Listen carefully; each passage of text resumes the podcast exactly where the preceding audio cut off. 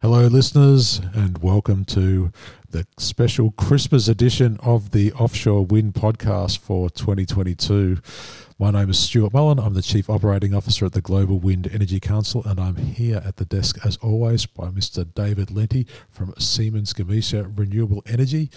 David, it's we've made it through another year. Welcome to the Christmas special. In, indeed, we have, Stewart. And as always, uh, Mullin Road Studios here is looking stunning. I see the Christmas decorations left, right, and center. And yeah, can you ask for much more than that at the end of the year? Cold December day in Denmark. Yeah, so it wouldn't be a Christmas special, and our listeners have come to expect it now with the honorary beer opening for uh, 2020 two.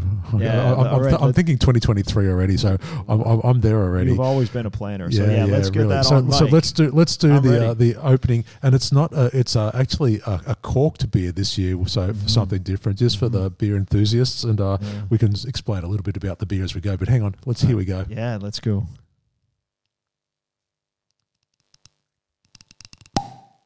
Oh, wonderful.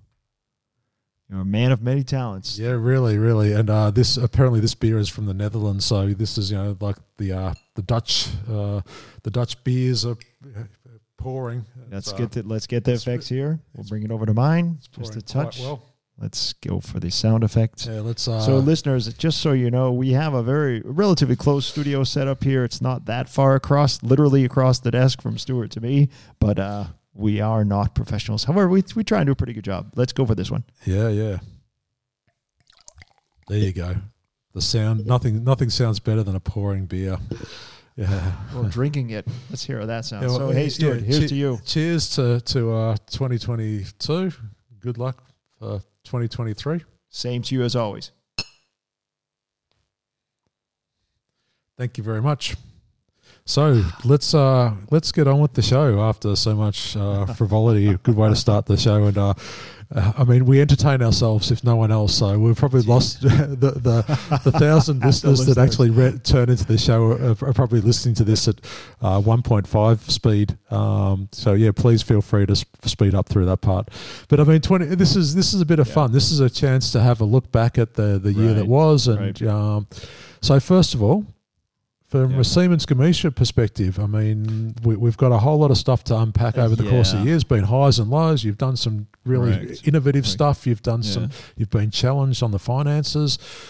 How, how's the mood in the company and uh, and in offshore in general, and how are um, things going? Yeah, for, from my perspective, and I think for, for some of us, you know, different parts of the industry, it's always interesting because we at Siemens Gamesa operate on a, a, fiscal year which starts in October and ends in September, yep. whereas you know the rest of the love life runs on a calendar year from January to December. So I'm always trying to balance the the discussions about what we've done last year for me. Right. But looking at a calendar year perspective, um, yeah, trying to remember some of the, the highs and lows. From from highlights, we certainly can remember the the different orders we have, the different announcements we have. Um, one of the things that that really stands out to me from an offshore perspective is from highlights the September 2022, where we set the world's record for most energy produced within a 24 hour period. Yay. Yeah. That was 359 megawatt hours uh, in, what, what, what, the hell does that mean? I mean, my, you know, tell, tell my mum so, that you, have been produced 359 megawatt hours. What, what the hell does that mean? That's right. So basically, Stewart, you can tell my mum, Elizabeth. Mullin, Elizabeth Mullin, Elizabeth, yes. Yeah. My, my, one of my favorite Mullins. um, that this is equivalent of providing enough electricity to run an electric vehicle for, for 1.8 million kilometers. Wow. One machine, one one 24 hour period, 1.8 million kilometers. Okay, that's so, a lot of kilometers for electric vehicles. For, correct. Uh, Easy to understand. Yeah, yeah. Uh, so technology side, that that's you know one of the big things. We also like just a couple hundred meters from that machine, which is a, a 14 megawatt uh, SG 14 222 DD, so a 14 megawatt machine, 222 meter rotor, direct drive. Just a few hundred meters from there, we've set up the next prototype, which is the 14 megawatt machine with a 236 meter rotor. We still have a little bit of installation to do right now at the date of this recording. By the time this comes out, uh, ideally will be further some 115 meter blades going up there. Uh, first power expected very soon. So that is also a, big highlight for everyone on, on that regard. Fa- Fantastic. Uh, and actually, I, I made this comment on LinkedIn um, during the year is that I, I love when you see these big, you know, like the, these sceneries. Uh, fir- first of all, I actually think that we talk like about turbines like car enthusiasts We talk do. about, Yeah. hey, you know, man, I look under the road, it's got a, you know, I don't know anything about cars, but like, you know, whatever the engine type, and Yeah, uh, the- rah, rah, rah. And we talk, we, we talk about something, something. boilerplate and uh, blade sides and and uh, you know nacelle uh, weights or you know masthead or tip heights and tip speeds Tower and all that sort of mass. Yeah, yeah, exactly. Yeah, And this is why we are not engineers. yeah, exactly. Yeah, we, like we know what we're talking about. Um, but we, I, I, I really love these. Um, panorama shots Yeah. where you see you know like this huge particularly for the offshore turbines you know like they take up the whole road that they, this is and you know the the just the logistics of getting Mhm. a prototype tur- turbine up you know these things aren't designed for road transport Not at all. and you know I just love these things and every time I see this I just think of all of the millions of hours of R&D yeah. All of the you know like the blood sweat and tears of the entire organization Yeah, yeah. the salespeople that have you know have to you know sell off spec the you know and Mhm, the the mhm. customers that have to it's, choose to buy this I mean it, there's, there's something that kind of unites the entire industry Mm-hmm. Yeah, but it but it, it actually I think last time I saw a, a turbine in that I, actually made the Under comment that- transportation or, yeah, in, or yeah, ins- in- installation. in, transportation, like just at that a turbine being uh, transported up Yeah. to a, a test turbine being transported up. I think it was just one of those things where you just think it's really great, but I mean. You know, we just installed something a year and a half ago. What Right. happened to all? Of, where- where's the volume to, that can sustain all Correct. of that turbine? Where's the volume that's going to sustain this type Yeah. turbine? When's the next turbine coming up? When's the, where's the volume? And so you know, and I look at you guys and think about how do you amortize all your investment, you know, on such few unit sales when you know now you've got uh, you know like a 14 megawatt uh, uh, turbine that. That, you know needs one uh, hundred units needs one point four gigawatts to uh, amortize on a year on year basis in different markets. So just yeah, uh, it, it's a, it's a feat of engineering, but it also shows you how much work there is to be done in driving scale and getting some projects on the ground. Correct, correct, and and so I guess that could also lead, if I should keep the keep the mic here, uh, lead into some of the the you know downsides or lowlights of us for for the for the past year, and that is the extremely critical financial situation that the offshore wind industry from the OEM side is in at the moment. And it's it's not just Siemens Gamesa that's you know struggling financially, but it's also Vestas, it's also GE, and in that regards, we as colleagues are very concerned about what we are seeing now. So this the the the losses that are we are all incurring is not beneficial for anybody. So how do we get about it? How do we ensure this turnaround for everyone's benefit? We're facing problems, uh, you know, supply chain bottlenecks, about costs, about uh, safety, where we know we have to be absolutely spot on when it comes to safety. We can't afford anyone to get injured. Uh, most most importantly, from a from a moral and an individual standpoint, but also, of course, from a financial standpoint. We, we no one wants this whatsoever. So so the keys of really, you know, implementing turnaround programs and getting all of us to be profitable is a core, core, core activity for everybody in industry. Right, but are, are there still projects left in the market? I mean, aren't, isn't the market in offshore kind of sold out till 20? I mean, aren't we sort of short of projects at the moment? Is it 2025, 2026? 20, 20, 25, 25 and onwards is what we're looking at now. yeah, right. So, indeed. I mean, so we know what 23 is going to be like. We know what 24 is going to be like, unless unless that there's some sort of like hail mary pass from a government that we Mm. don't know that is has really taken this acceleration to heart and say, okay, we're going to channel ahead now or charge ahead and you know try to really get something over the line. Maybe some of these open door policies could leave or open door projects, could Projects, lead the way yeah. to uh, um, some, I guess, some developers taking charge here and go, we're going to install this year, we're going to create more Uh-huh. volume this year. Well, one of one of the things that we know we can do is is find different ways revenue sources. So, can you improve your your annual energy production for your customers? Can can you sell that in a different way? Can we look at how do we handle the indexing of the prices because we've purchased uh, where we have bookings to purchase raw materials at certain prices and, and inflation's affecting all of us across the industry so can we renegotiate things can we you know uh, reopen existing agreements for certain components certain elements certain plans already now to allow us all of us to benefit in the future Yeah. super super challenging right now for for everyone Yeah, but I mean, you know, the, again, this is the.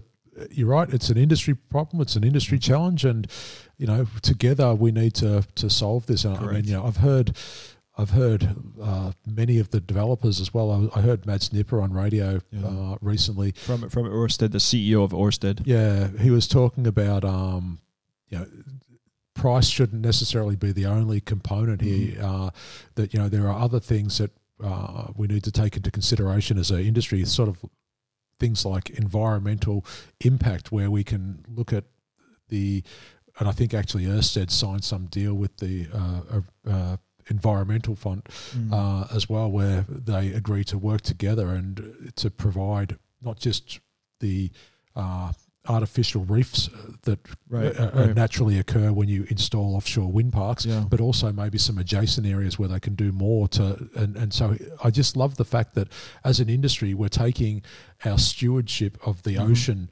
to the, you know, to making sure that we're doing things right. You know, it's not just about getting the energy; it's about being the best corporate citizen. Uh, It's Yeah. about all the stuff that the fossil fuel industry probably didn't do. Uh, Yeah, that's that's true. And what we can do and how we can do better is absolutely crucial. So tell me a little bit maybe about the GWEC year in review, some highs and lows.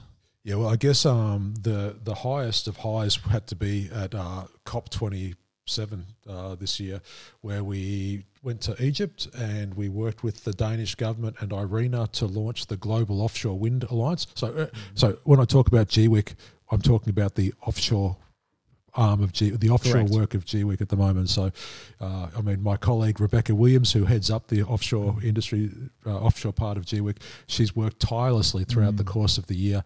Um, and so we have launched the uh, Global Offshore Wind Alliance, and we did that with, uh, I think it was 10 countries originally, and we're now up to 12. And this is uh, where countries like Belgium, Colombia, Germany, Ireland, Japan, the Netherlands, Norway, UK uh, got on board straight away together with Denmark and uh, also convened by IRENA and GWEC. And then also Australia and Portugal uh, joined the joined the queue as well. And, and yes, David, uh, you, you, I, I know that I have to get Australia in at every single podcast. And and uh, wait, wait, run that back, Stewart, for a second, because Uh, is is this the Australian mention? Uh, uh, do we have? A, look at that that. is now the fanfare for every time Stewart mentions Australia on the Offshore Wind podcast. Wow, you better get that uh, fanfare ready because there's a lot of stuff happening in It's- uh, it's a one-off. It's, you know, Australia. It's a one-off, one once per episode. So. I've prepared that for you, surprise. Well, yeah. I mean, it's good to see you doing prep work. I hope we own the licensing for it as well. But uh, Yeah, duty free. yeah. Um, so yeah. So we actually met with uh, the Australian Energy Minister. So Australia Yeah. had a change of government in the uh, over the course of the last year, and it's fair to say we have a lot more. Uh, our new government back home has a lot more.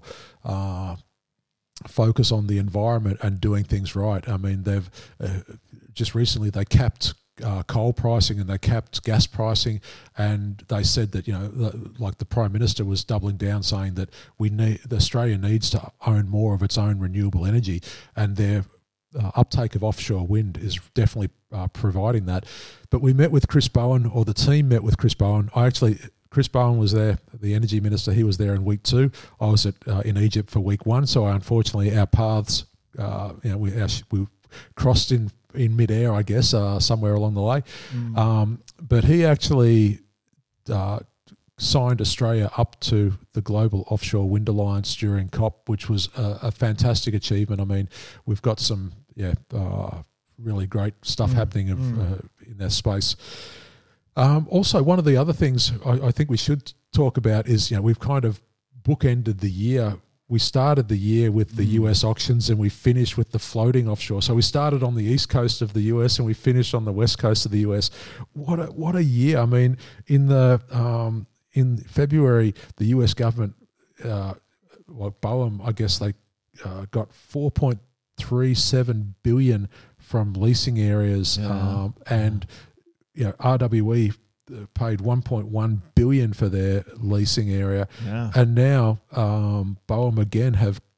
uh, Just recently awarded the offshore in California, the floating offshore in California. Yeah, yeah, for seven hundred and fifty million. I mean, US uh, dollars. yeah. yeah. In floating offshore wind. I mean, the technology. yeah. Um, you know, we we still waiting to see the scale, but stuff like this really drives uh, gives an opportunity to drive scale, and the players, you know, RWE, CIP uh, through the California North floating, uh, Yeah. Equinor uh, wins. Um, oh, so RWE and CIP they have the Mm. Humboldt area, which is sort of like the north uh, above San Yeah. Francisco, and then the Morro Eureka. Bay area Yeah. uh, below. Uh, Yeah. be- between San Francisco and LA, we've got Equinor, Ocean Winds, and Invenergy. So we've got many of the same players that Yeah. won on the on the East Coast uh, early on in the in partnerships. Like they in the East Coast, Yeah. they pretty much formed partnerships. They seem to be either doing it alone or sort of branching out on their own. Um, and so also we have to b give a big shout out to to Yuta and um, who uh, from RWE that got on the podcast earlier this year uh, and won a, a big award, and um, also f- to Michael Hannibal, who's the co-chair of the Australian Offshore Working Group with me, uh, who his, his team at CIP won. But and also congratulations to the other um, GWEC members, Equinor, Ocean Winds, and Invenergy that uh, also helped drive this industry forward. It's really fantastic to yeah. see. Yeah, looking looking forward to that. Also, shout out to all of them, and thanks uh, again for for your support. Also, and by the way, if you need some turbines, all of you listening, give us a call. SiemensGamesa.com. Look, anyway, let's let's cheers for the year that was, David, and uh, yeah, Yep. Oh. there you go, and uh, thank you very much for a great uh, 2022, uh, and thank you all out there uh, for listening. Um, it really is great to know that what David and I do on a on a uh, regular basis actually resonates with the industry and helps drive the industry forward. And, and some of you know, we can put some of the things we have a bit of fun along the way, but you know, we can talk about some of the issues affecting the the offshore wind industry and hopefully drive a bit of a conversation. As always, listeners, you can find us on Apple Podcasts, Amazon Music, Spotify, or wherever you find your favorite podcasts. And remember to subscribe, rate, and uh, give us a love, and if you and comment, and if you, uh, of course, if you love the show, please do that. If you hate the show, David's always uh, open for some constructive feedback. Thank you very much, Stewart. And have a great uh, holiday series. Uh, series. The, the have a great holiday period, everyone, and happy New Year from me and the Global Wind Energy Council team. if you are working, uh, please please stay safe during this time. We know not everyone has uh, the the time off at the end of December. If you are, uh, thanks for keeping the lights on. Thanks for everything you do. Stay safe. We'll talk to you in the new year. Good one. What a great way to finish. See ya.